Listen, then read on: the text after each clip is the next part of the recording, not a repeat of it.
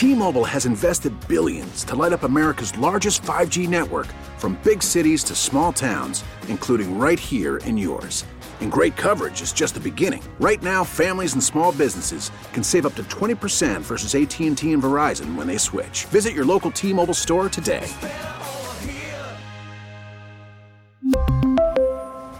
Plan savings with 3 lines of T-Mobile Essentials versus comparable available plans. Plan features and taxes and fees may vary. Hey, Rob Bradford here. I have set out on a mission with my good friends at FanDuel to prove what I have known for some time baseball isn't boring. Now I have a daily podcast to prove it with some of the most notable people in the baseball world screaming baseball isn't boring from the mountaintops or at least agreeing to come on our show. Players, managers, GMs, and yes, even the commissioner of baseball, Rob Manfred. It has been a constant wave of baseball's most powerful voices. So join the revolution. Subscribe and soak in Baseball Isn't Boring. Listen on your Audacy app or wherever you get your podcast. You'll be glad you did. And welcome to this segment. My name is Buddy Shula. Appreciate you listening to the uh, show today. And we are here with PB Elder Law, which is located at uh, 455 Cayuga, right by the airport in Cheektowaga. Um, you can go to their website at pbelderlaw.com. We're here with Dan Schuler, and we're going to talk about Medicaid 101 because so many people confuse, I think, Medicaid and Medicare and all these things. So we're going to stick to Medicaid right now and talk to Dan about this because uh, they are very knowledgeable when it comes to this kind of stuff. As you know, they uh, do specialize in elder law. So welcome to the uh, welcome to the show, Dan. Hey, buddy. Thanks for having me. I appreciate it. Okay, so let's just start with a with an easy question, but it's not so easy because not a lot of people know it. What is Medicaid? Yeah, I think that's a good way to start. So, just to you know alleviate any confusion, Medicare is your insurance that you get when you're 65 through your Social Security, and that assists with payment of rehab should you have a hospitalization and then need recovery thereafter rehabilitation. Um, and it also assists with payment of prescription drug plans um, or prescription drug costs, I should say. Medicaid, on the other hand, is a government based insurance eligibility program that assists with payment of nursing home bills, uh, as there's only three ways a nursing home gets paid.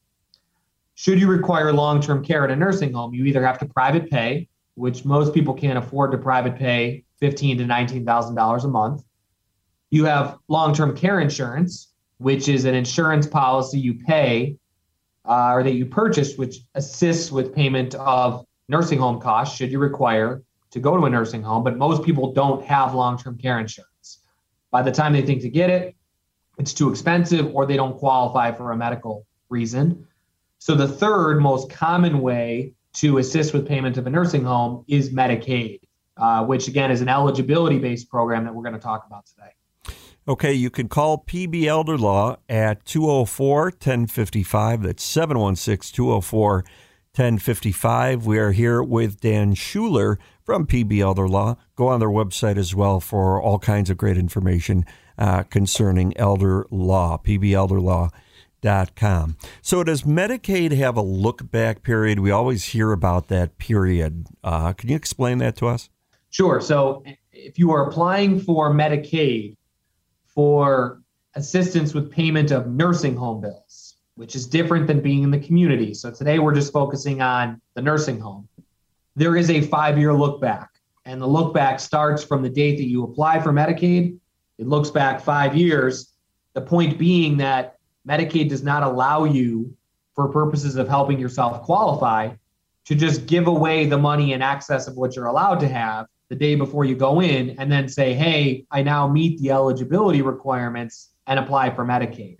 So what they do is they look back five years and they analyze every asset that the spouse and the applicant, or if it's just a single individual, the applicant had. Effectively, they act as forensic accountants and they are making sure that you are not the applicant or the spouse giving away or spending your assets on third parties in an effort to qualify yourself. So, so, so it's, it's kind of like an audit. It's kind of, looking at so it's kind of like an audit of the past five years. Effectively, that that's a good way to put it. Yep, they're they're going to look at every account for the last five years, monthly account statements, every transaction, and they're going to want to see what you've been doing with your resources to make sure you're not depleting them on third parties in an effort to help qualify yourself. I see. I see. So that's why that five years. So what? What? When does this normally start? Okay. When is the? Um, when is when does somebody start this process? Is it when they're 65 and they look back to the 60 years old, or is it 70 and they look back to uh, 65? What what is usually this this window of five years?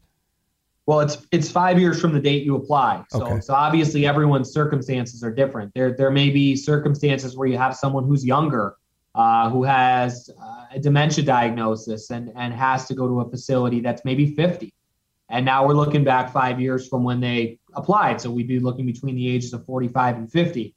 Typically, what you're seeing with with a, a nursing home situation is, you know, we're looking at the more of the elderly population. 65 and up is generally where I would see you would start to see um, your nursing home residents type of, you know, typical age, I would say. So the, the only way that you get assets outside of a five year look back is to get them out of your name, either through the use of a trust, which should be coordinated through an attorney, or other planning mechanisms more than five years before you apply for Medicaid.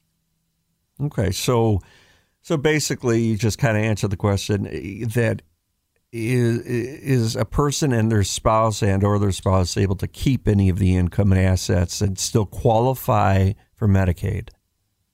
Yeah. So an applicant, the person who's going into the facility, is allowed to keep $50 a month of their own income and they can pay their health insurance premium. And they are allowed to keep $16,800 in non qualified assets. What I mean by non qualified is any asset that is not a 401k, an IRA, a 403b, uh, 457 deferred comp plan, or any other type of true retirement account along those lines. Retirement accounts under the Medicaid law have special protection in that, let's say you have a $500,000 401k. The applicant can keep the 401k so long as they're receiving the income from that account. And typically, the income is otherwise known as a required minimum distribution. Once you hit a certain age, currently 72, you have to start drawing on that account. So, so long as the applicant is receiving that required minimum distribution, they can keep the retirement account. And the nice part about that is when the applicant passes away someday, whatever's left in the retirement account passes free and clear to the named beneficiaries. There's not a Medicaid recovery on a, on a special on a retirement account. So to, to kind of summarize that, the applicant can keep $16,800, $50 a month in income, and they can keep their retirement accounts so long as they are in pay status. The community spouse, so the spouse living at home, can keep between $74,820 and $137,400. They can keep $3,435 a month in income, and they get the same treatment with respect to their retirement accounts. So, in addition, if that spouse has a $500,000 retirement account, so long as they're receiving the income, they don't have to spend down the retirement account. They can also keep a house and a car of unlimited value. Mm. So the the obviously the community spouse gets to keep a little more because they need to survive in the community, but there still are strict eligibility requirements. So if you are enjoying our conversation with PB Elder Law and want to know more about Medicaid or anything in the elder law realm, I definitely suggest you give PB Elder Law a call at 716 204 1055. That's 716 204 1055 with their office on Cayuga in Cheektowaga, right around the airport, on their website at pbelderlaw.com. We're here with Dan Schuler. So, is there any advanced planning that can be done to protect the assets from Medicaid? When do people have to start thinking about this? Yeah, so it's a good question. Obviously, this whole situation is a crystal ball because we're talking about someone's prospective health, and none of us have any with any real certainty um, what that looks like. But typically, what when we start to see clients approaching that asset protection discussion, they've retired or they're nearing retirement. They have a pretty good idea of what their assets are going to look like moving forward, what their income is going to look like, and they have a pretty good idea of where they want to live. Are they going to stay local? Are they potentially talking about buying a house down south and doing snowbird, you know, scenario? Um, but the idea is with Medicaid planning, the one way that you can reduce your eligibility spend down is to look at the use of an irrevocable trust. And the concept is you're transferring assets out of your individual name to a trust that you have created, but the assets that go into that trust are no longer available to you. So, for example, if I had a $100,000 savings account that I know I'm never going to spend, it's just sitting there, I could move the savings account into this trust so that it's now owned by the trust. The trade off is, again, I'm giving up the right to take back that money for myself. But if that money is in the trust for five years before I apply for Medicaid, Medicaid can't make me spend down that account. That account has now been preserved for the beneficiaries of my trust. So with advanced estate planning, you can take a look at what it is you have and start deciding, okay, I don't I'm never going to need this to live off of even though I've accumulated it. I'd like to preserve it for my family, my kids, whomever. And you can start to move assets out of your name. And again, if they're out of your name for more than five years before you apply for Medicaid, they do not have to be spent down to qualify for Medicaid. Those assets are otherwise protected now for your beneficiary. Great conversation as we're uh, talking about uh, Medicaid 101, so to speak, with PB Elder Law. All right, so we've talked a lot about this. Um, one more question I, I really have for you is to qualify for Medicaid, say you have not done any of this advanced planning like people probably really should do, uh, but they haven't for some reason. Um, but you have to go into a nursing home. What happens with this? so there's what's called crisis planning. And one of the keys to being able to do crisis planning is having a power of attorney. In 2010, the power of attorney law changed from a two page form to what's now about 13 or 14 pages. And in the new power of attorney, there's what's called crisis planning. And the concept is that if you don't do any of this advanced planning that we're talking about, but you have to go to a nursing home, there are legal tactics, legal planning mechanisms that can be put in place, even if you have one foot into the nursing home, that would allow us as lawyers to help the client save about 50% of those excess resources for family members. So I'll, I'll just give you a simple example. A single individual, again, can only have $16,800 to, to qualify for Medicaid. Let's say the family comes to us and they have $216,800 well, they're $200,000 in excess of what they're allowed to have. So if they do nothing, they simply pay the nursing home fifteen to nineteen thousand dollars a month until they get down to that eligibility number, which again is sixteen thousand eight hundred dollars.